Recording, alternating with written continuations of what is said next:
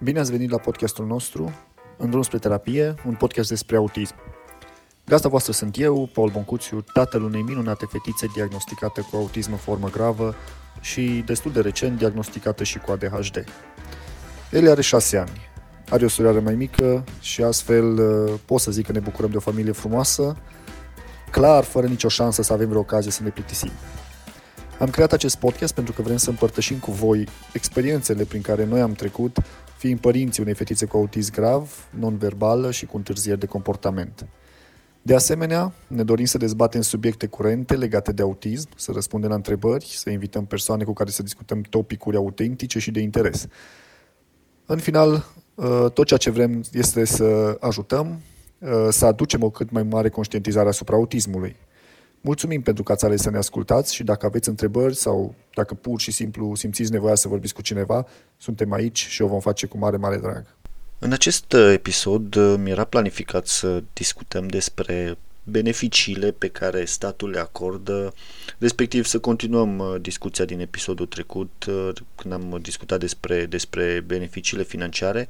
Astăzi îmi propusesem să discutăm despre beneficiile legate de educație, de muncă și cele legate de locuință. Dar apoi mi-am dat seama că de fapt noi suntem în perioada sărbătorilor de iarnă, că vine Crăciunul, vine Revelionul, niște zile cu însemnătate emoțională, cu însemnătate spirituală pentru majoritatea oamenilor de pe, de pe planeta aceasta. Așa că Aș vrea să încheiem anul acesta într-o notă oarecum mai personală. Până la urmă, acesta este unul dintre, dintre obiectivele pe care ni le-am propus atunci când am gândit acest uh, podcast. Pe lângă partea de conștientizare a autismului, ne-am gândit să împărtășim cu voi părinții de copii cu autism tot ceea ce, sau prin ceea ce noi trecem, să descoperiți că și alți părinți trec prin ceea ce treceți voi și că poate situațiile pe care noi le-am întâlnit alături de Eli sunt cam acelea situații de care vă loviți și voi în fiecare zi.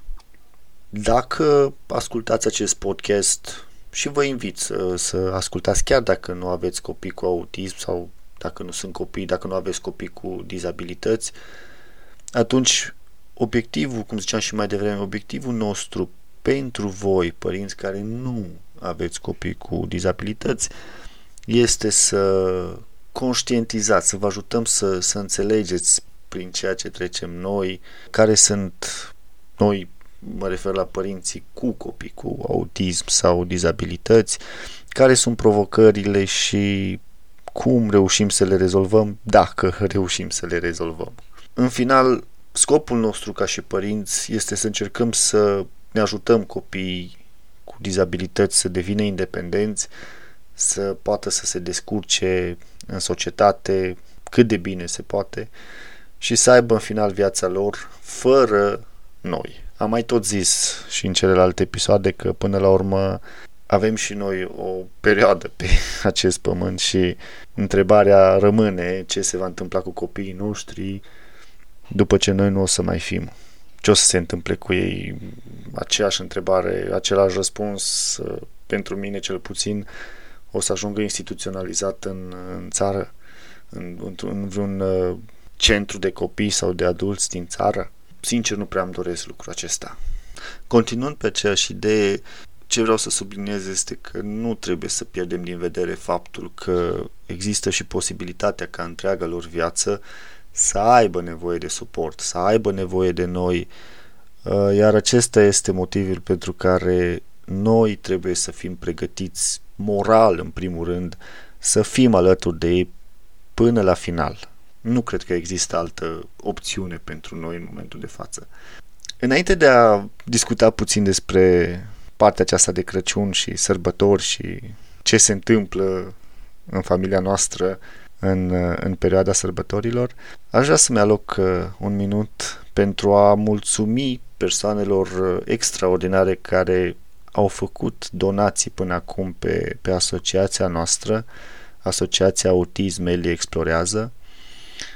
Fie că vorbim aici de donații directe, adică direct de la donații direct de la persoane fizice care ne-au urat sărbători fericite în acest mod, fie prin intermediul firmelor lor și au fost câteva uh, firme care într-adevăr ne-au, ne-au ajutat în ultimele luni. Mulțumim tare mult și vă dorim și noi sărbători fericite și să știți că ați uh, făcut o faptă bună. După cum ziceam, Crăciunul, Crăciunul a venit și noi ne pregătim, uh, ne pregătim de ceva vreme pentru această sărbătoare frumoasă, pentru că este important pentru noi. Mila am podobit, Mila fiind uh, soția mea și mama copiilor, am podobit uh, bradul încă de la începutul lunii decembrie. Este un moment uh, memorabil în fiecare an, dar mai ales anul acesta a fost unul parcă și mai emoțional, pentru că noi plecasem la terapie, adică eu plecasem la terapie cu amândouă fetele și când ne-am întors seara pe la undeva ora șapte, Bradul era deja făcut, luminițele erau puse, mai trebuia doar uh, să punem uh, steaua în vârf. Nu vă pot descrie, chiar nu vă pot descrie, am, am, am făcut un filmuleț, nu vă pot descrie bucuria și fericirea ambelor fete la vederea Bradului împodobit. Cea mică, evident, îl vedea pentru prima dată, iar uh, Eli se bucura în stilul ei specific, sărea în sus, se ducea înspre brad, punea mâna pe un glob, apoi se îndepărta, se oprea, observa, se întorcea iarăși, se apropia, punea degetul pe o luminiță și tot așa o, o perioadă bună de timp.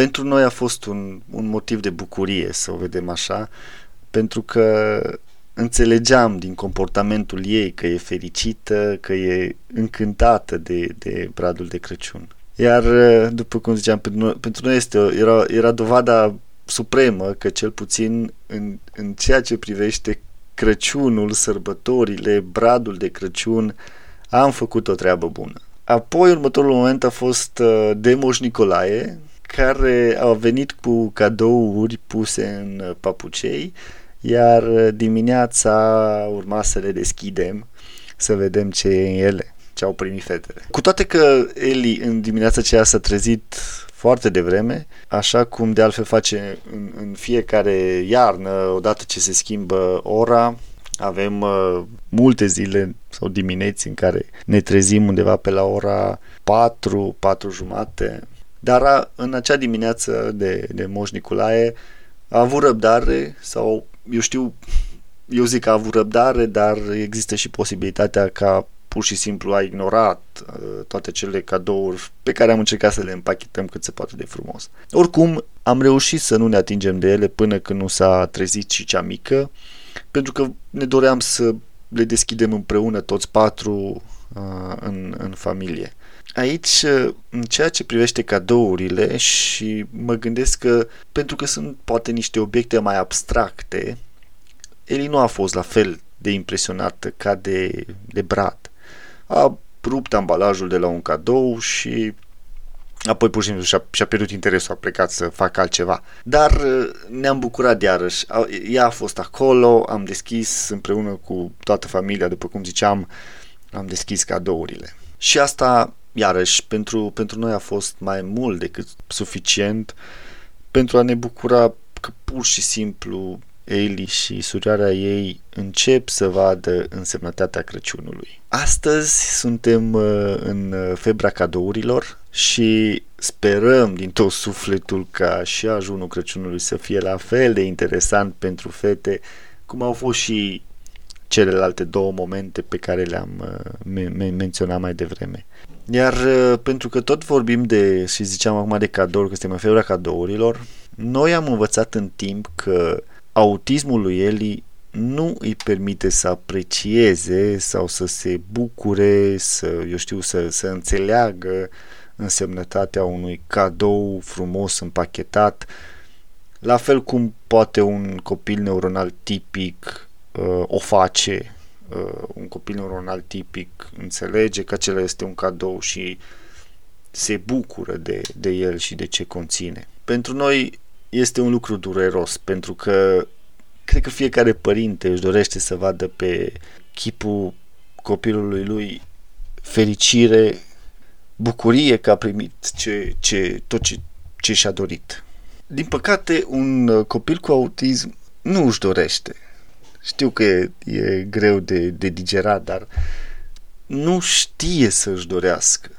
Și poate chiar dacă își dorește, în general noi ca și părinți suntem aproape legați de mâini în ceea ce privește îndeplinirea dorințelor pe care copilul le are, pentru că pur și simplu nu știm, nu înțelegem ceea ce își dorește cu adevărat, mai ales dacă e cazul nostru cu un copil care este și non-verbal și nu știe să exprime ceea ce și-ar dori să primească de ziua, de ziua ei.